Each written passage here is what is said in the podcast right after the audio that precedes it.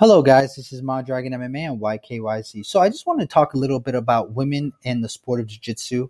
Um, last year, they saw an incredible advancement in women's competitive jiu jitsu.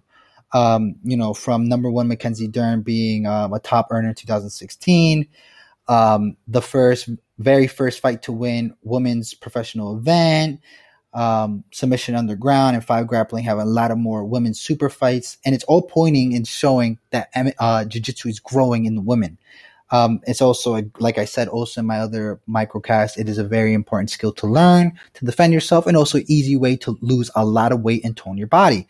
Um, so it's actually really interesting. Um, so in the IBJJ gi events, there's Worlds, Pans, Master Worlds, Europeans, and Brasileiros. Um, out of those five events, 2016 boasted a total of 2,303 registration in women's division, adults and masters, masters being included like over the age of 40, um, which was 23.5 larger than the previous year, 1,865 registers, and 48.4% larger than 2014. Uh, these are actually really good numbers. Uh, the numbers are still, you know, growing in total, but it's expected to grow 60% more.